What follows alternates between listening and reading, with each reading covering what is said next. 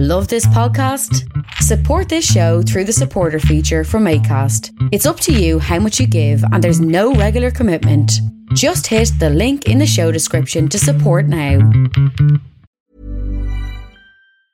It's that time of the year. Your vacation is coming up. You can already hear the beach waves, feel the warm breeze, relax, and think about work. You really, really want it all to work out while you're away. Monday.com gives you and the team that peace of mind. When all work is on one platform and everyone's in sync, things just flow wherever you are. Tap the banner to go to Monday.com. Millions of people have lost weight with personalized plans from Noom, like Evan, who can't stand salads and still lost 50 pounds. Salads, generally, for most people, are the easy button, right? For me, that wasn't an option. I never really was a salad guy. That's just not who I am. But Noom worked for me. Get your personalized plan today at Noom.com. Real Noom user compensated to provide their story. In four weeks, the typical Noom user can expect to lose one to two pounds per week. Individual results may vary.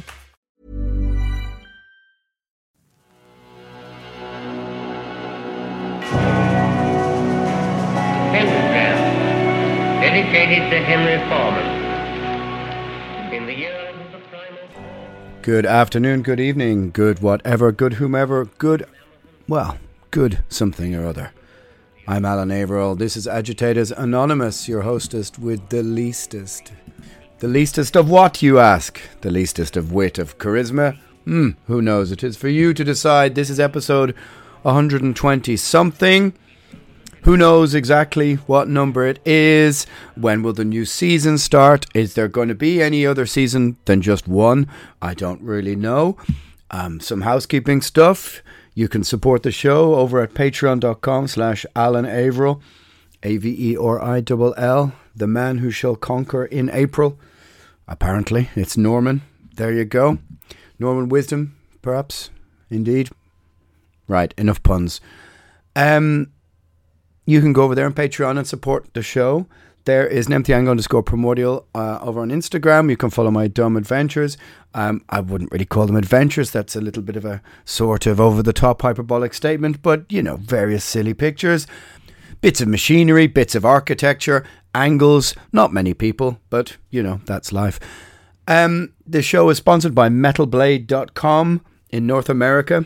Um, you can use the promo code ALAN and get 10% off your order. Um, like I said to you last week, I got some of those old Cannibal Corpse reissues on vinyl and with some of the once banned covers. Maybe that's worth a podcast on discussing. It's quite an interesting story how Cannibal Corpse got banned in Germany with some of those old covers, but I think it helped their notoriety, so to speak. And speaking of Cannibal Corpse, Primordial is playing this Saturday at the Turock Open Air right before Cannibal Corpse and after Rage. Don't you fear the winter, my friends.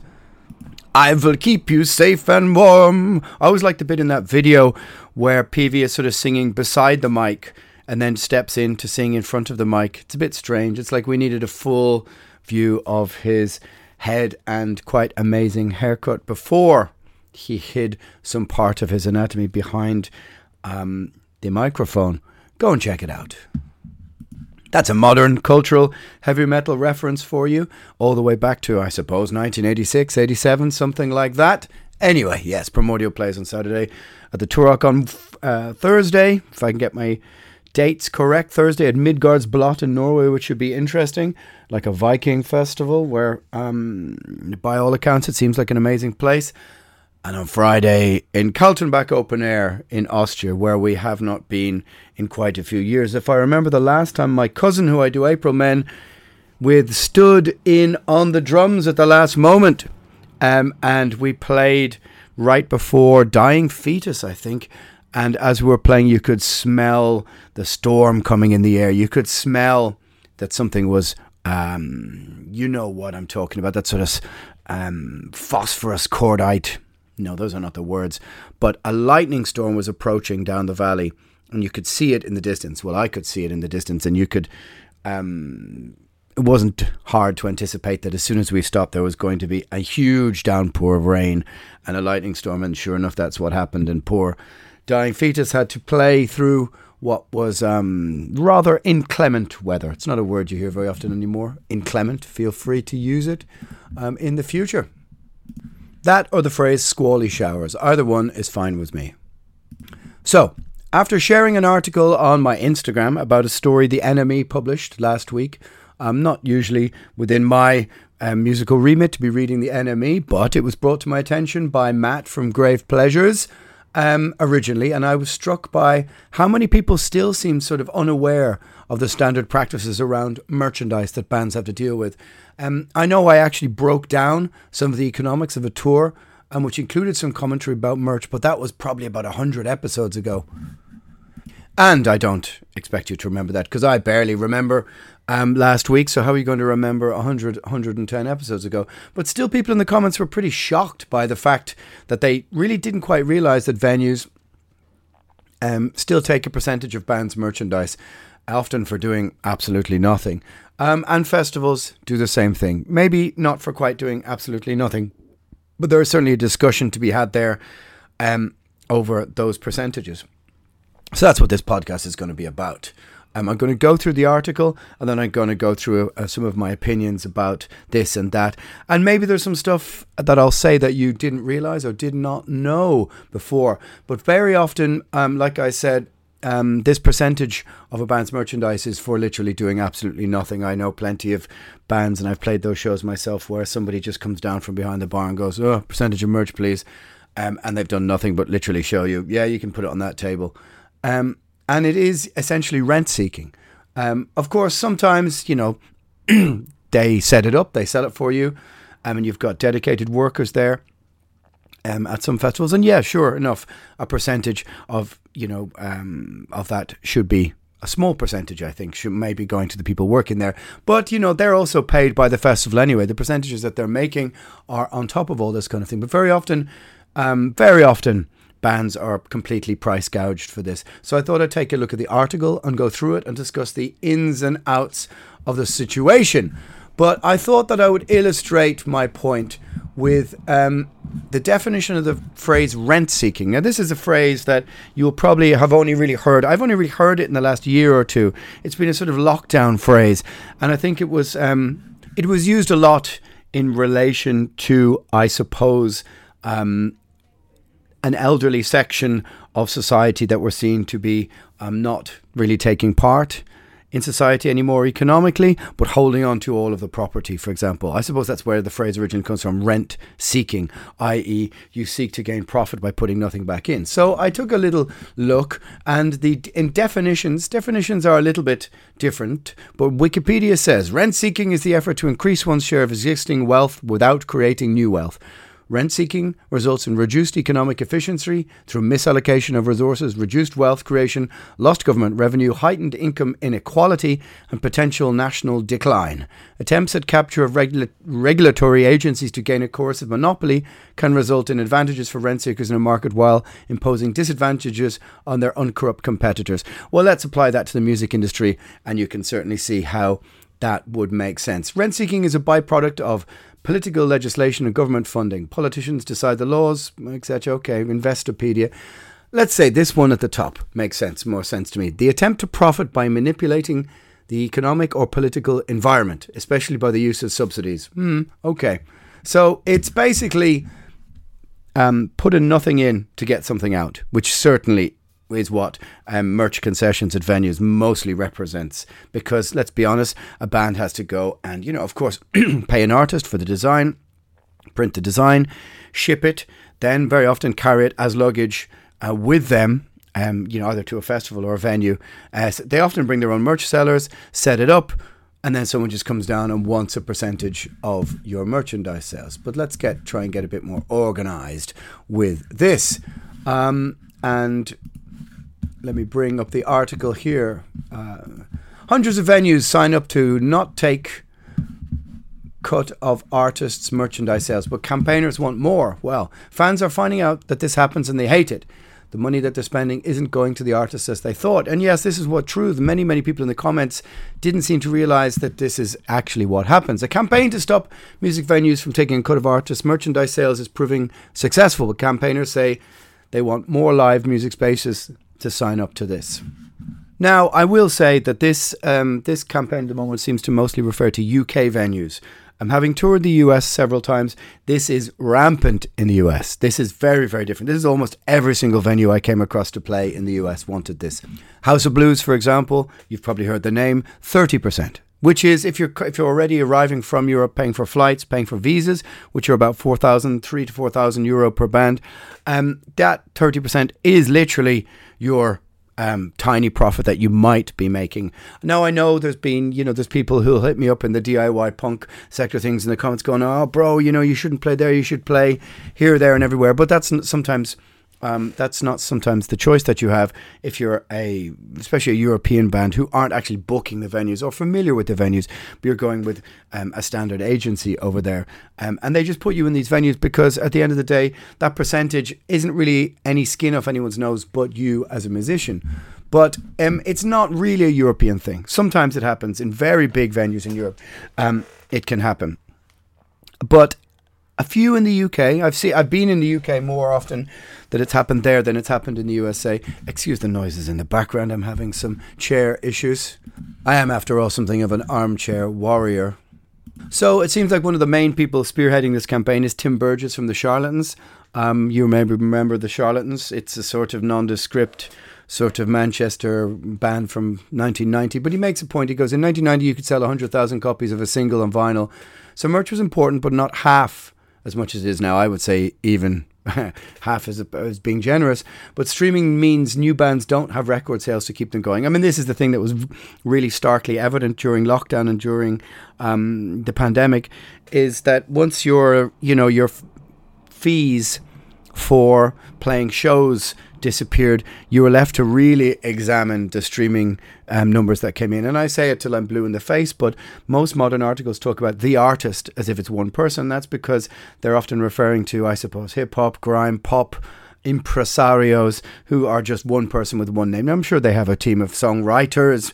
Maybe they do, maybe they don't. I don't know if Dizzee Rascal um, has a team of songwriters or it's just him on his own. Either way, a band, a rock band, a metal band, this is three, four, five people, artists plural. So therefore, the very small profit from streaming, um, which might be 50% of the overall income, might be 20% if you have an older deal and with a label. It before tax is then split by, you know, it's um, split by five, then taxed. So the number can be tiny. You can be making 10, 15, 20, 30 euro a month. And this was starkly put into perspective during lockdown because, of course, you don't have your income coming in from um, from playing gigs. Asked how prevalent these tactics from gig spaces were today, he replied, "Not all venues take commission. Take commission. It's important to highlight the ones that don't do as much as the ones that do. Well, yes, of course. Blah blah blah blah blah." Burgess said his pro said the situation was not about money for the charlatans, but about fairness. Well, yeah, it can also be about both. I mean, the idea that, um, you know, basically someone who has nothing to do with the whole process um, can just come along and go, hey, you know, give me your money, etc., etc. Um, but I'm going to try and delve into it a little bit more deeply. So, CEO David Martin of um, this, uh, what would you call it, the Featured Artists Coalition (FAC), um, he makes some quite, you know, a bit more salient, a bit more pointed comments. And the true scale of the problem is hard to say, but almost every artist that we talked about about it says, "Yeah, this really pisses me off." Well, obviously, it's been really prevalent for a very long time. And this is one thing I'm going to try and discuss is where it came from. And where did the idea come from that you can just take a band's merchandise and literally put no, um, you know, no effort into, as I said, this sort of rent-seeking um, move? Um, what the scale of it in terms of percentage of venues or percentage of bands that pushes into a loss while on tour. We don't have a figure for that. Well, I can tell you, as I'm going to talk about these things in relation to some um, plenty of tours and gigs being cancelled right now by lots of bands, um, that it is becoming more and more important. What is absolutely clear is that, particularly at sport level, it's still a matter of acts being told, come and play for no expenses and 50 quid. The merchandise is the difference between breaking even or losing money. Um, you know, he makes some, you know, very interesting points. After years of not being able to tour, Brexit is crap. Um, yeah, it hasn't proved to be good for musicians, and everybody is trying to take money from me. We're trying to develop a career here, and it's often impossible. While you know, on the other side, it says last year it was revealed that UK grassroots music venues faced 90 million as they emerged from the COVID pandemic. Now, wouldn't you think maybe the government would subsidise that so as musicians could actually be allowed to obviously keep their merchandise? Lockdowns and the challenges that came with them. Um, the FAC echo this and add to this that the campaign is not about battling venues, although having been in the USA, um, uh, as I'll go on to talk about, you certainly are battling venues. And I had several physical altercations over exactly this issue with local staff who basically told me, it's the law, man. And I was like, it's not the law.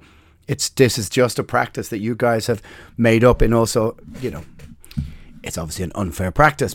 He also makes a very good point. i am not going to just keep reading out his article, but you know, I'm going to comment, make my own comments afterwards. But he says these things might seem like they're relatively small things, but they go a long way in terms of helping part of the artist's community.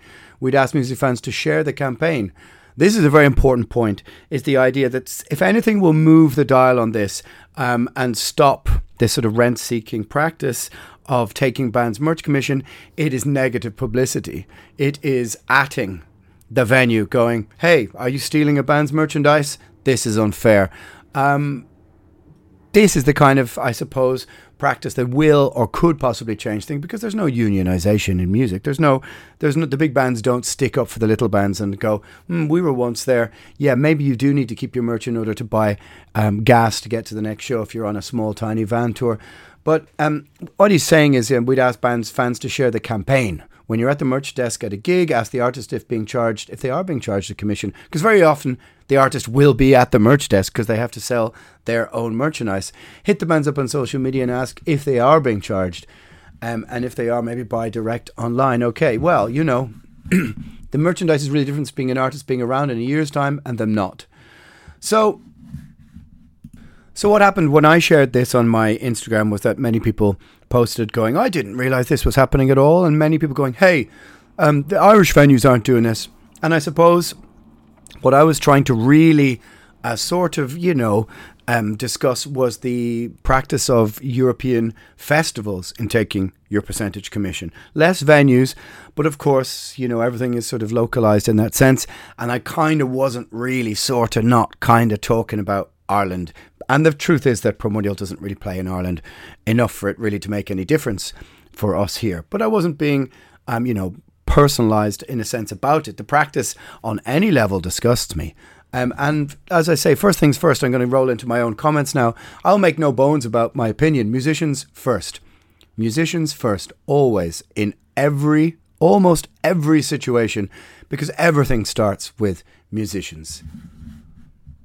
Now, people can grumble about that opinion, but that's just how it is. And after 30 years of doing this and seeing how incredibly one sided and unfair it is, and like, you know, my example of the, um, the Hellfest stage we were on the other day with Primordial, and if you really went through that list of musicians and said, Do you make a living from making music? And these are big enough bands, I guarantee there would be three, four, five people, maybe out of those 100, 120 more musicians uh, who might just about make a living um, everyone has to do something.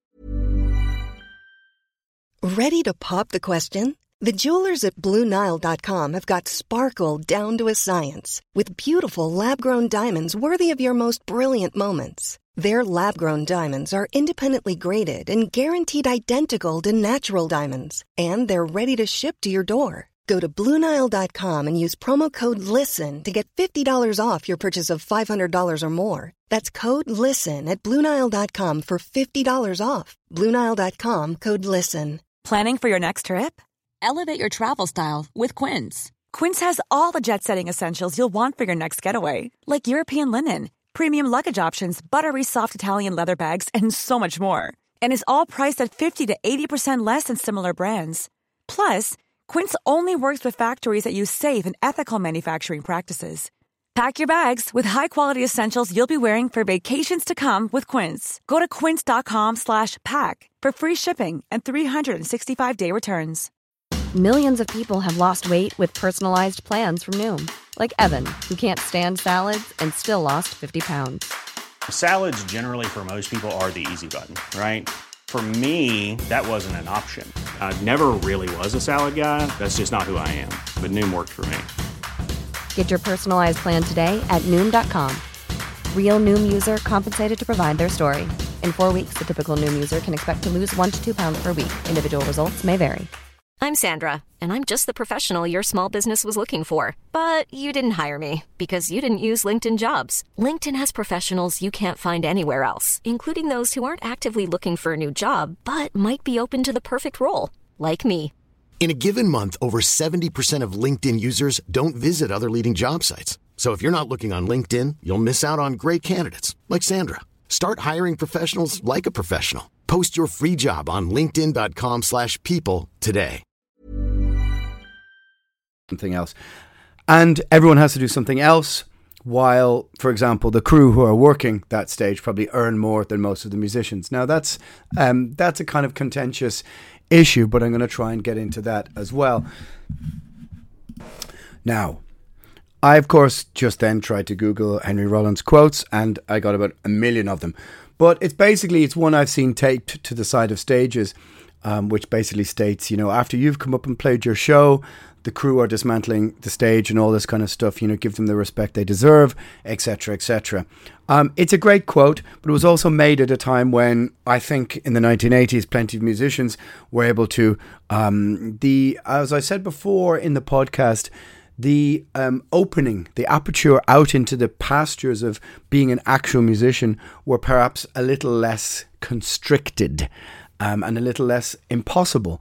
Um, so it's a kind of a slightly old fashioned quote. But like I said, you may remember um, if you take your average festival, I mean, even a we can take a smaller boutique festival, um, a Muskelrock Descends, um, or and you ask you if you were to do a poll of the musicians and go, um, you know, hands up here who makes a living from playing music, I guarantee it would be one, two percent of people. But the fact is um, that if you are working as a crew person, um, the standard fee is about 250 euros a day. And of course, you can do a Nixer for another band. A Nixer is like a side job for 200 euro. Um, and the bands are paying your flights, etc. So there were plenty of people working in that in that tent who were earning three, four, five, six hundred plus euro a day. Now, I'm not going to complain about that. I mean, good deal for being a crew person.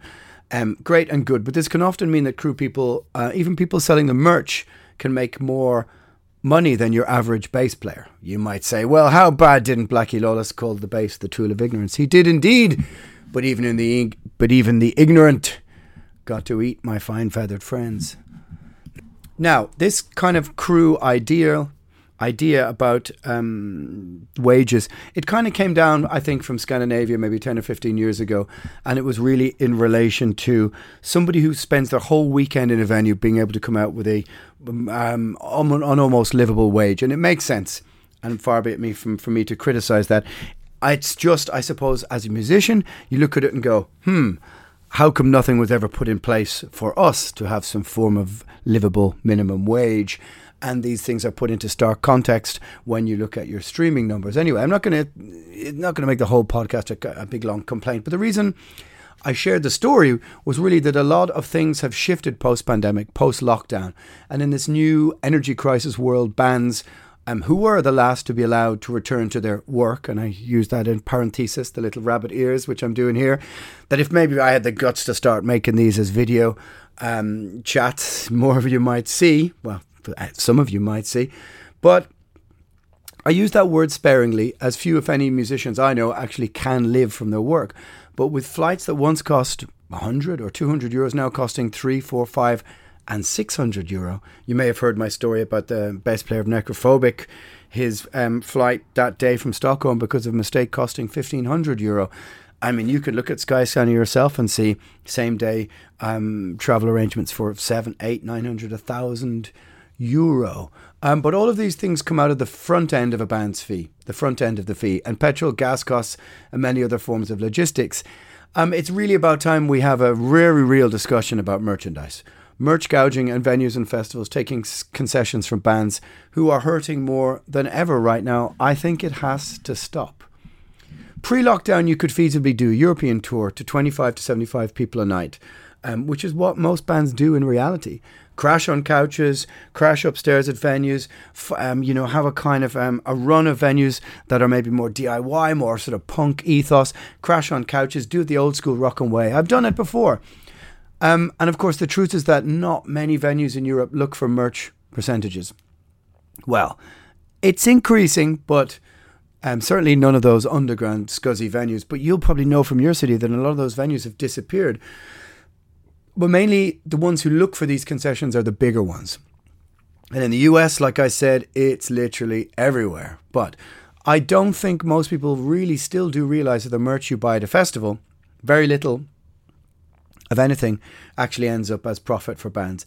Don't forget, you have to take into account, as I said, printing, shipping, um, and then the simple fact that everyone forgets a band is, like I said, three, four, five people. So the profit is split before tax. So where did all this come from?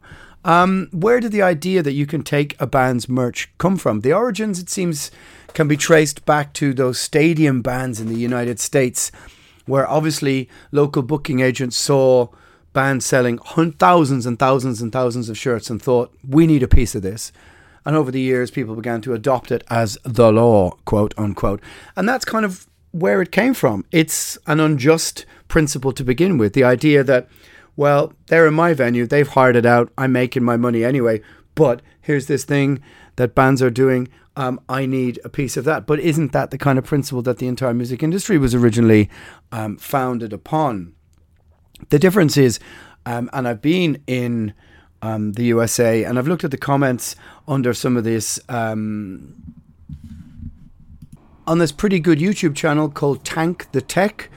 Um, and it's uh, this guy used to be a roadie. He's talk, he's saying our venues stealing dollars from bands, and he makes some very interesting points in his commentary. He does one thing which is quite good. He says that bands should never pay out merch concessions in gross over net. And that's one of the things I'd never really thought about. So when people just come up for merch concessions, you should have a um, you know, your your gross is your overall fee, like the greater fee, and you should never be paying your merch concession out of the gross, like your total night's takings, because that doesn't take into account or factor in um, printing, pressing, shipping. So those costs should be factored into the sale of every shirt.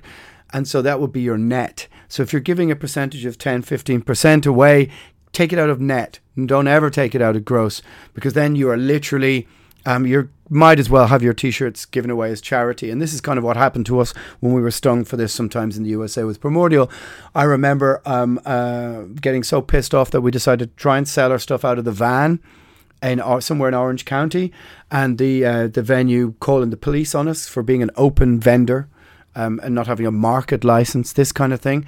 Uh, this happened all the time, kind of running battles with people in venues where they would send um, a girl down from the bar to stand with a clicker and go click, click, click, click, click, click, counting your merch sales. So they knew exactly uh, how many merchandise, how much merchandise you sold. It just seemed to be a cultural thing. And then I started to see it creeping in in Europe. I mean, you'll see with many festivals now, their own merch is literally you go to the merch stall at some of the big festivals and it's all about the festival's merch and the bands are selling less and less and less and less and have less and less space.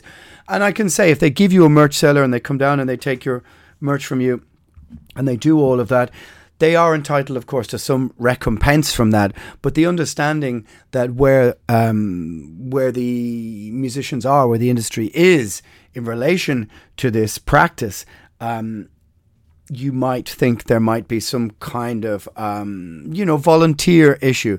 Maybe, you know, festivals ask for volunteers to sell merch, and on this voluntary basis, they then have to waive this percentage. But there are plenty of festivals that take 30%, 20, 30, 25, 30% of your merchandise, and um, you just go down with your bag, go, here you go. They count in, they count out um, as in they count in the numbers in and they count in the numbers out. You get an envelope at the end of the day, and then we all stand around in the backstage and go, well, we all made 71 euro each. And that's hardly really worth the effort of how much the luggage cost going back and forwards. Um, but anyway, this guy, Tank the Tech, um, is it Hank the Tech? No, Tank the Tech. A roadie's take on Alpha Wolf's rant on merch fees. Now, I never heard of Alpha Wolf. They're an Australian um, what seems like a sort of new metal kind of techno band, and one of them posted a video afterwards, which was pretty cool. Um, they're touring the USA, and in Vancouver, somewhere, the guy, the singer, eventually just loses it, um, and he starts having this big rant about, you know, this somebody just came over and just took our merch concession. This has happened to me actually in Canada as well. This is where I had one of my biggest confrontations. It was somewhere um, on the um, west side of Canada, the west side. Um, as you drive across Canada, it's like driving across a massive frozen tundra, and then you see a kind of um, a town or city in the distance. It just like it like it's been dropped there by accident. But anyway, um, and the local guy was like, you know, came down for his. He wanted his percentage from the gross total. He'd sent someone down to click all our merch sales. And um, I just had enough, and I was like, you know, where did this come from? He was just like, it's the law, and I said, uh, the law as defined by who? What? By the state? By the? And he was like, yeah, it is. And I said, well, bring a policeman down here and let's have a discussion about it. Just trying to make his life as difficult and irritating as possible because I knew I was probably never ever going to be back there. And yeah, there was pushing and shoving went on, and but just the idea that a band would come from Ireland to tour Europe or to tour America pay for visas, pay for all this kind of stuff, North America, sorry, and that Canada, and then have to just hand over 25% of our merch sales and every other band while while we were being paid nothing.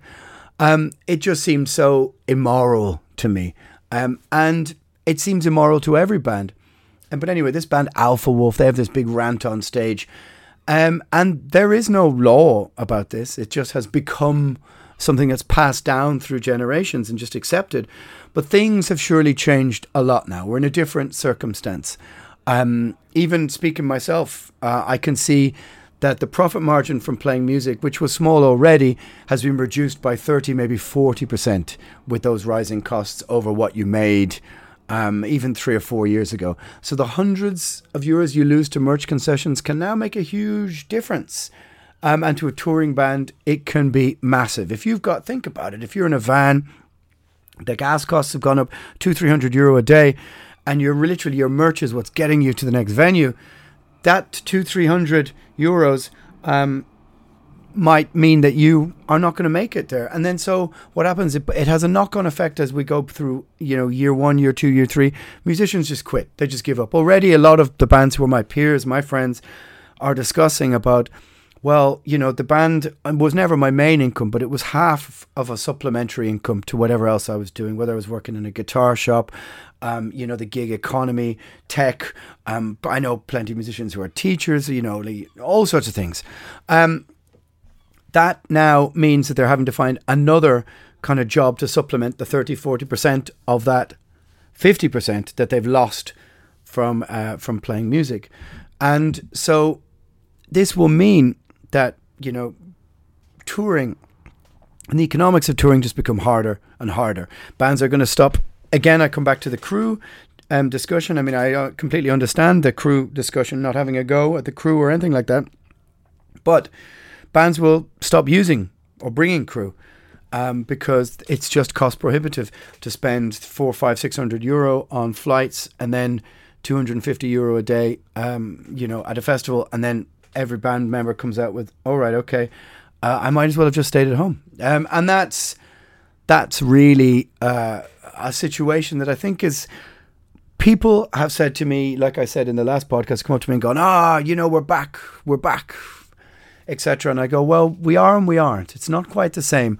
And I think the repercussions of lockdown, and the pandemic, of course, in in all different situations and circumstances, not just the music industry, they're going to be felt for year, two years, three years, five years, ten years. And I'm not just talking about them in terms of liberty or freedom or the political um, structure, about economics, about what this means for the climate change discussion, but also the music industry.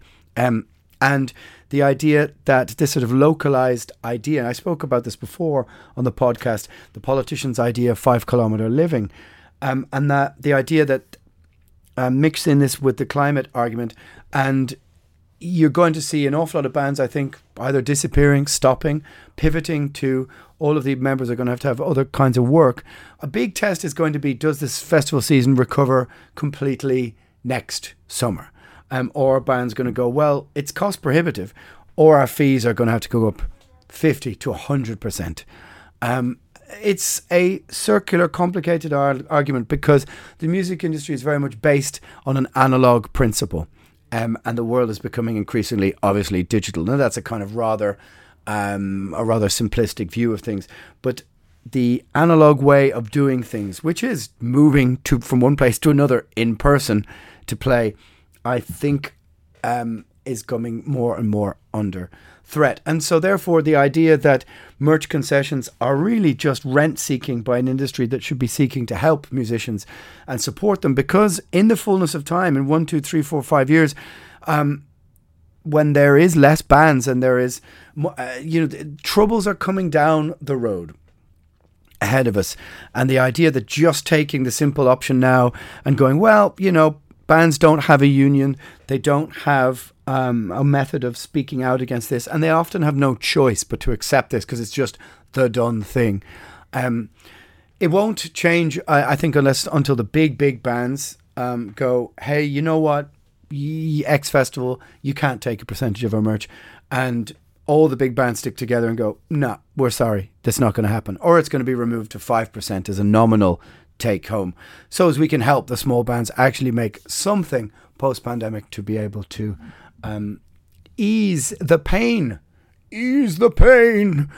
But of course, everyone is going through a form of pain. So it's, I hope the podcast here now isn't just um, doesn't just come across as a, a just a bit of a whinge, but the idea that you would, of course, create the songs, create the art, um, source the artist, print the merch, ship the merch, set up the merch, um, and sell it on the back of your performance, which you've just done, your blood, sweat, and tears on the stage, and very often have to sell it yourself or come down to the merch stand to help. And then for someone from upstairs in the venue to come down and go, Can I have my 25%, please, for doing absolutely nothing? Um, it's clearly unjust and clearly, um, you know, it's clearly criminal. Anyway, smooth criminal, my friends. Today's podcast is just about that the rent seeking idea of merch concessions and what it means for your average struggling musician. And think about it the next time you buy a shirt um, I'm not saying I'm not sure what the answer is unless you go and find the musician themselves and go, "Hey, hey, slip me a shirt underneath the table." I really don't know what the answer is. Still, as it stands, um, I would say Bandcamp is the only equitable, real platform. But you know they take their percentages as well. So, my friends, Agitators Anonymous is a bit shorter, a bit sharper, a bit sweeter today. Um, Anyway, if you want to do a little digging into the words rent seeking and what they mean and the various political applications that they've been used in the last year or two, it's pretty interesting. It's pretty interesting and hardly surprising in the world that we're living in right now. Over and out.